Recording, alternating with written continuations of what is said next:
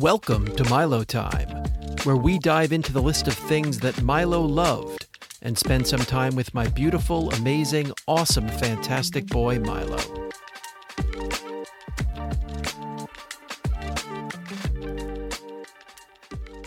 Welcome to another episode of Milo Time.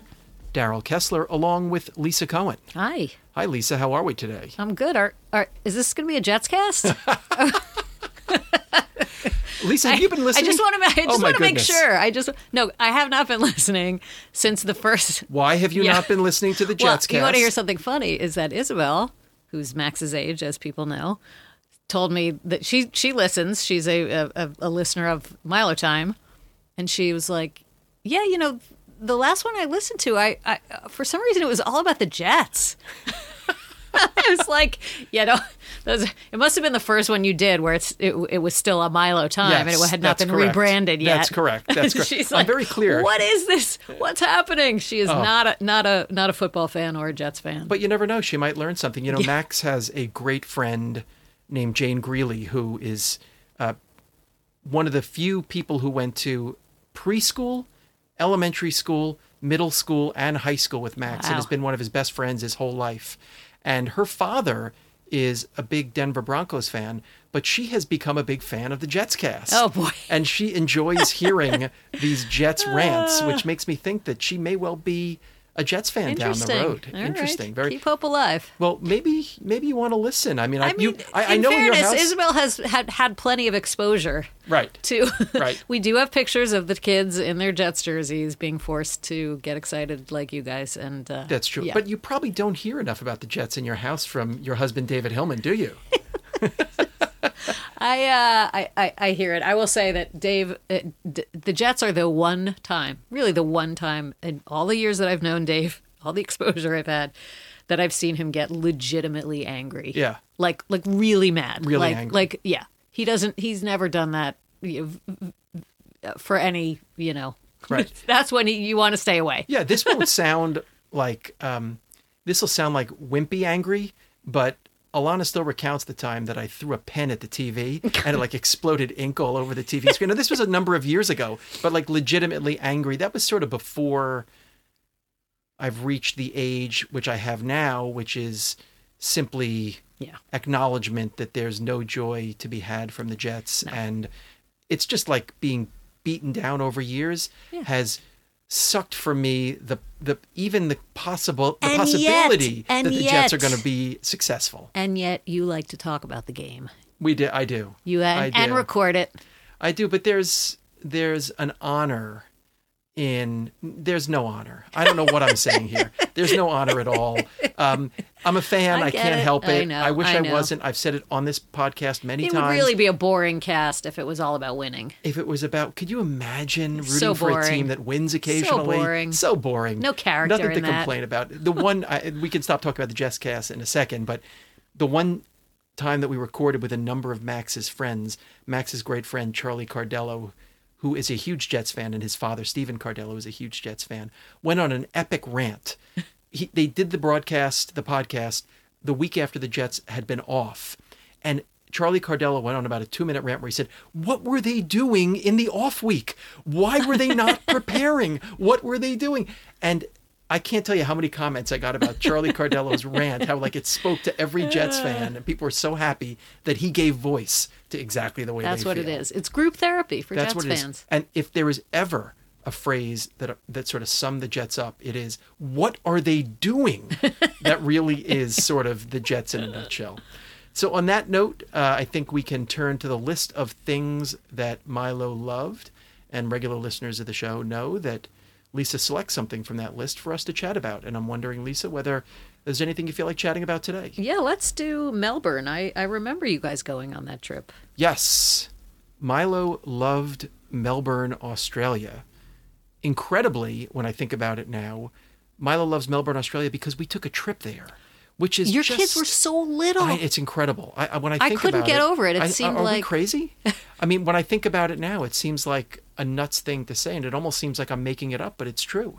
So, the story is when Max first started playing baseball, he was probably in first grade, and placed on my team, I was coaching the team, was a boy from Australia. His name was Tom Pritchard. And Max and Tom became friendly very quickly because they were both really into sports and they were both really good at baseball even at that young an age. And? Uh, they, so they were in first grade Okay. at the time. And we learned, we recognized that Tom had an Australian accent. We learned that Tom and his brother Sam, who was Milo's age, and his parents Ross and Sally were living in the United States for a short period of time as a result of Sally, their mother's job, which had her working in the States for, I think it was three years total.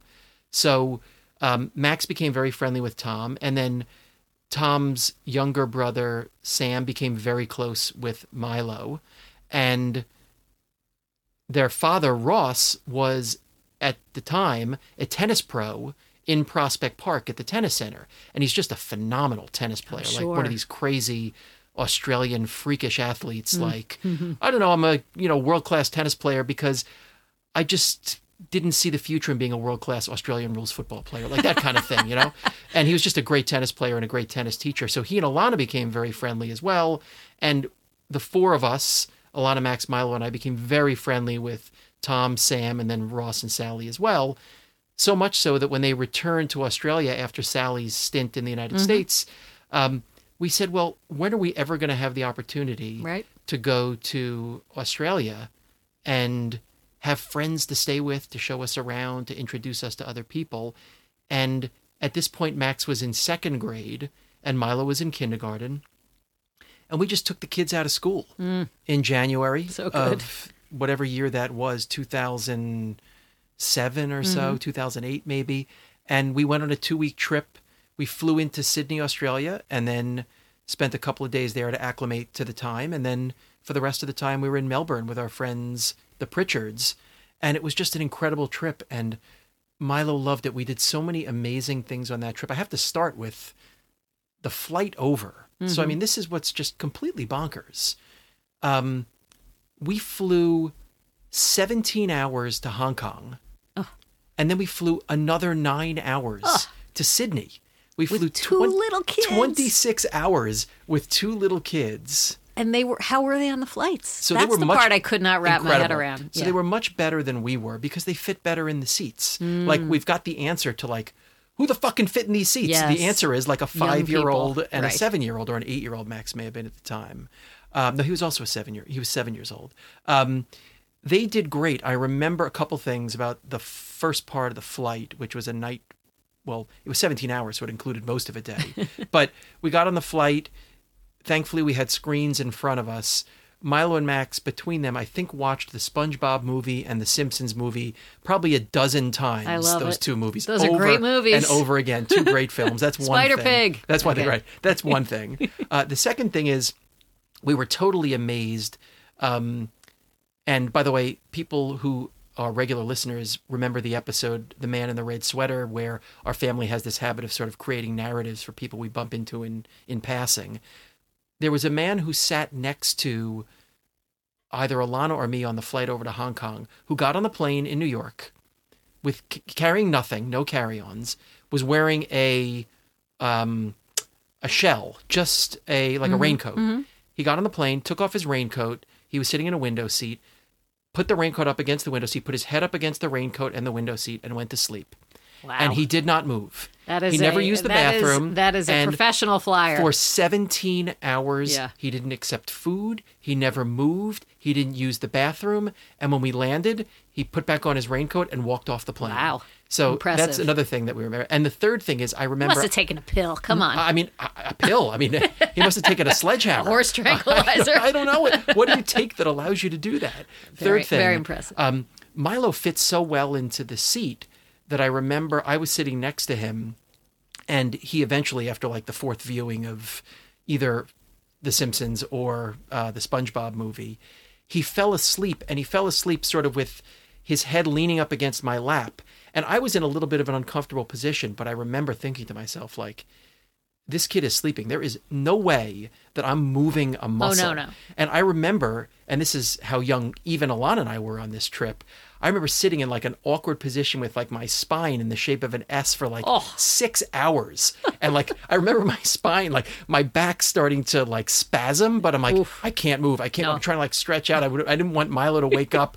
and he ended up getting like six or seven hours of sleep. Pretty good. Max probably didn't sleep quite as much, but did just fine. But Again, he never did. Never did, right? You know, you know what Max's early wake ups for the first eleven years of his life, um, and they were just fine, and they were just fine. And then we got to the airport in Hong Kong and threw a football around for a while, and then got on a plane. How nice is in that Hong Kong onto airport? Sydney. Oh, it's beautiful. Max, little known trivia question for Maxophiles out there: Max lost his first tooth in China, Wow. in Hong Kong. Love That's it. true in the Hong Kong airport. a Very little known cool. trivia. Very, very few people from the United States can say that. They How many? their first tooth. uh How many? Um. Ugh. I was gonna try and make a joke about the tooth fairy. Yeah. How oh, how many many- yen? No, no, Yen it's is not yen. Oh Japan. my goodness, jeez, that's awful. I don't know what. Take it the- out in is post. I know, I know. I'm sorry. I'm sorry. Um, yeah. Well, anyway, I don't know what the translation is. I don't know what the exchange rate is, but um, we paid him in dollars. Okay. Um, eventually, we did make it to Sydney. We spent a few days in Sydney with complete day-night confusion. I remember waking up at about four in the morning and going to the beach. We stayed on a beach called Coogee Beach, which Milo loved. The idea of being up that early and on a beach and Yep. like jumping over sandcastles and kind of running through the water. It was really cool that idea of being on such a different schedule that you were up that early Yeah. it wasn't like objectively something we were trying to do, but it was kind of a cool thing to be part of. And we gradually, over two or three days, got ourselves onto the the schedule. And then we traveled to Melbourne. Um, the reason we chose that time of year was that is when the Australian Open is played in Melbourne. Right. So we went to two days of the Australian Open So fun. with Ross and Tom and Sam and Alana Max, Milo and I.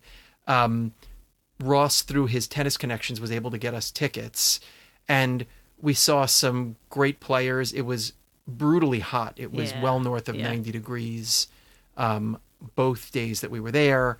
I remember we saw, to list a couple of players, we saw Robbie Ginepri play, we saw Tomas Berdych play, we saw Dominik Hrbaty play, we saw John Isner play, we Still saw one of us. Milo's old favorites. Just retired. Frank Dancevic, one of Milo's old favorites from many, many years ago. Um, and then we saw Jamila Groth, who was married to an Australian player named Sam Groth. Anyway, we had a great time at the Australian Open. It was so memorable and a great story about that, which I'm now remembering. We were in the airport in Sydney waiting to fly to Melbourne, and the tournament had started. And Milo wandered off and was watching on a TV, watching a match that was being mm-hmm. played. And he was sitting next to a guy who was probably in his mid 20s. And I remember just sitting nearby. I didn't want Milo to wander off, but I just didn't want to bother him either. He was kind of sitting next to this guy. It was kind of a cute scene. They weren't talking to each other, but it was just like Milo next to this 25 year old guy watching a tennis match, just the two of them. And I kind of said to Milo, What's doing in the match? Mm-hmm. And Milo said, I don't remember who the player was, but he said, So and so is up a break already. and the guy looked at him and he said, like, something like, Aren't we a cheeky fellow or something like that? You know, that, that's a British phrase. He used some kind of Australian right, phrase right. like up a break. And Yeah. that was only from looking at the score and knowing who was Well, I- serving. this is a kid who was playing fantasy football at that Yeah, age too. That's true. That's I true. mean, but I know. remember that very, very well. Milo saying he's up a break, and the guy was like, Yeah. How do you know that? up a that break. What are you talking about? Yeah. but we did. Um, that was in the airport, going from Sydney to um, to Melbourne. But in Melbourne, we had just such a wonderful time with our friends and did so many great things. In addition to the Australian Open, we went to the zoo. We did tons of. Um, you know, sort of Melbourne activities. We were outside all the time. Um, they had a great house where the boys could just you know, play Nerf dart games and Nerf gun games and and learned how to play Australian rules football. We actually left Melbourne, Australia with our very own Sherrin, I think is the brand, Australian rules football. We all left as fans of Australian rules football with particular teams that we rooted for. Are they better That- than the Jets? they're all better than the Jets. The Essendon Bombers, much better than the Jets. And um, one other thing, extremely memorable. Um, they were such great hosts, Ross and Sally. One night that we were there, they threw a party at their house where they invited a good chunk of their friends. Mm-hmm. They had 30 or mm-hmm. 40 people over. And to allow that to happen, our boys and their boys stayed at Sally's sister's house elsewhere in mm-hmm. Melbourne, and they had a babysitter Nice. stay with them so that Sally's sister could also come to the party. Nice. And we had such a great time. They were such great hosts. Um, and we had a great time at that party. We met a number of their friends, and we're like, boy, they're just like New Yorkers. Yeah. It's really kind of amazing. Um, and we went to pick the boys up the next day, and they looked like complete zombies. they, of course, were still in their pajamas. Right. And Sally's sister had this trampoline in the backyard. You know, one Oh, of those boy. trampolines with the Yes, netting around the outside, and the kids were just jumping All night. like complete like completely out of control they explained to us how they just had like a stack of pancakes for breakfast they've been up since who knows when Right. syrup all over their faces jumping up and down on the trampoline and i can still remember that scene of delirium exhaustion Sugar high. uh, sugar high, um, overly full from a full pancake breakfast, and what a incredibly beautiful sight Mm. it was to see all these kids just bouncing around on a trampoline, banging into each other. And I remember thinking to myself, "We're in Melbourne, Australia. yeah. it's We're on just- the other just- side of the world. Just amazing. And one Yeah. other thing, they also were so generous. I do have to mention Sally and Tom.